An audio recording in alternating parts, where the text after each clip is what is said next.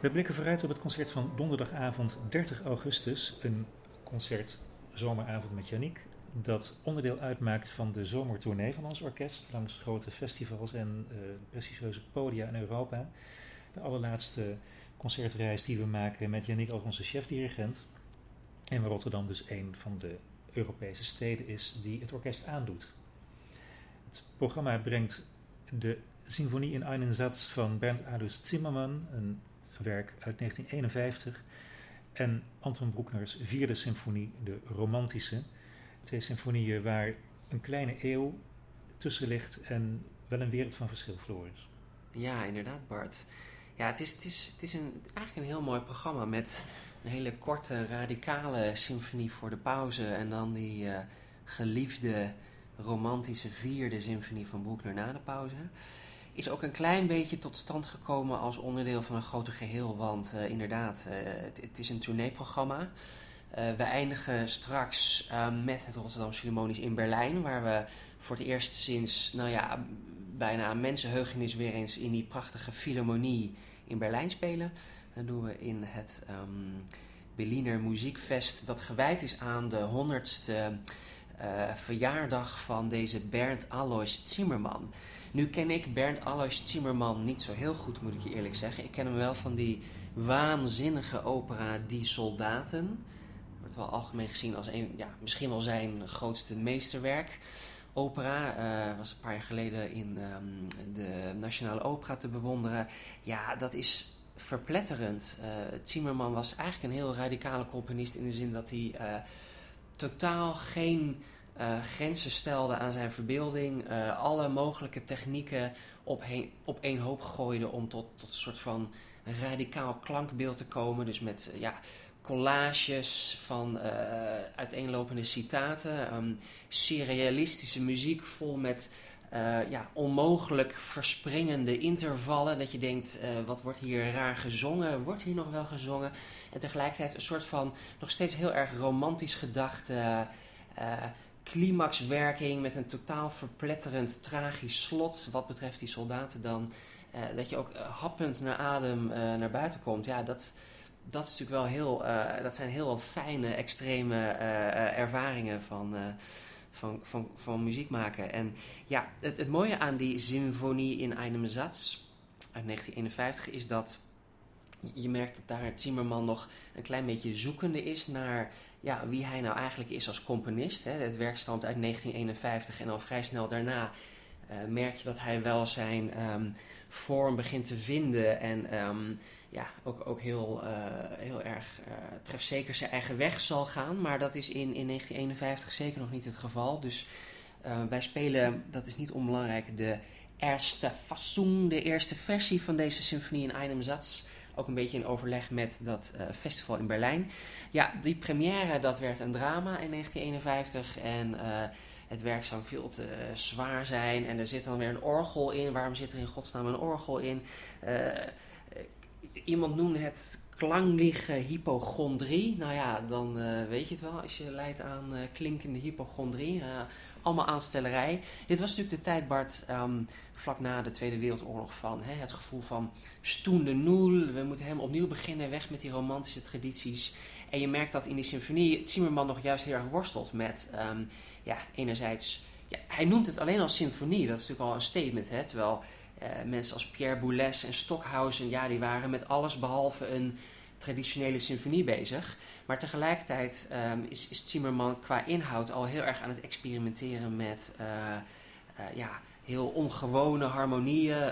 De kiemceltechniek waarbij alles uit één bepaald motief uitgroeit. Wat op zich ook alweer gebruikelijk was van 20e eeuwse componeertechnieken. Maar wat Zimmerman toch weer op een heel originele manier aanpakte. Dus hij is, hij is eigenlijk nog een beetje zoekende. Maar ja, dat is nou juist zo interessant.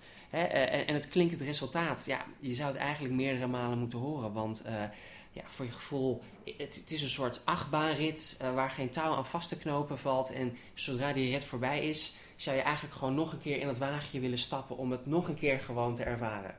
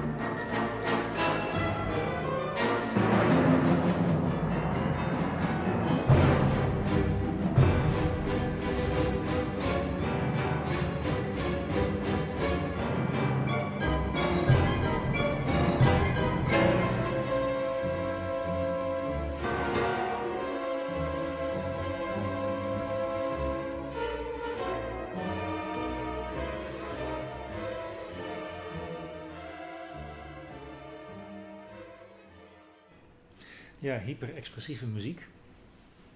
Uh, op een manier die uh, inderdaad vreemd genoeg aan Broekner verwant lijkt. Je, je hoort aanzetten van thema's die uh, een soort van navertelde Broekner zouden kunnen zijn. Mm, mooi, ja. Um, maar wat weten we ervan? we vroegen aan Yannick hoe hij Broekners vierde symfonie ziet binnen dat oeuvre dat zo vaak met kathedralen vergeleken wordt. En hij legde uit dat deze vierde symfonie daarin toch een bijzondere plek inneemt. Any Bruckner symphony is a cathedral, is a, it's a construction of masterpiece of architecture. It's, uh, it's big, it's quite long, it's solemn, it's, it has influences of something very spiritual and even religious. But within the nine symphonies, I think the fourth is probably the least religious of all. It is much more about hunting music. It's about uh, the opening, even of the horn solo under all the uh, above all the tremolo, very mysterious of the strings. Uh, for Bruckner, the fourth is an image that relates to uh, medieval um, elements a castle, a knight, uh, a love song in the second movement. Um, most famous of all, though, is the third movement. The third movement, this scherzo, is probably the best scherzo of all the Bruckner symphonies because of the effect of the different brass. You know, the horns, the trumpets, and the trombones are um, treated isolated and coming together as three different uh, groups of hunters or, or hunting dogs going uh, in, the woods uh, in the fall. So um, it's an exciting symphony, and yet it has, when the fourth movement starts, a lot of threatening undertones, which I think is very visionary for the later symphonies, the seventh, the eighth, and the ninth. Bruckner de Visionair, die misschien toch wel vooruitwijst in die uh, late 19e eeuw naar wat het Zimmerman allemaal zou verklanken uh, in 1951. Die, tegelijkertijd ook weer terugwijst naar veel vroeger tijden, de middeleeuwen. We staan in dit programma op een, op een kruispunt van tijdperken, lijkt het wel. Ja, en, en, en waarbij Broekner, um, ja, zou je inderdaad kunnen stellen, zoals Janik dat ook prachtig zegt, uh, de romantiek een, een absoluut hoogtepunt bereikt. Hè? Uh, zo rond 1880, als die, die laatste versie van de vierde eenmaal is voltooid. Uh, inderdaad, met het, het hoorngeschal, de, de jacht, allemaal elementen uit de romantiek die dan nog één keer echt uh, mooi voor het voetlicht worden gebracht zonder dat er al te veel existentiële twijfel in zit. Hè? Zoals dat bij Mahler veel meer ja, een, een, een psychologisch. Um, een psychologische frustratie wordt. Hè, van wat is nou eigenlijk de plek van de mens in het geheel. En, en daar heeft Mahler af en toe wel een antwoord op, af en toe ook niet. En bij Broekner is het veel meer dat gevoel van, uh, ja, hè, de, de, de, harmonie, daarin zit het antwoord. En de harmonie is toch uiteindelijk ook een, een, een weerspiegeling van... Ehm, Gods ordening van de wereld. En ehm, dat, dat, dat maakt Broekner ook tot tot een soort safe space ergens. Hè? Dat je weet dat als je een Bruckner symfonie ingaat, uh, het uiteindelijk goed zal aflopen. En ik denk dat dat ook heel erg te maken heeft met, met Bruckners um, onwrikbare geloof in uh, de lieve God, waar hij zijn laatste symfonie nog aan had opgedragen.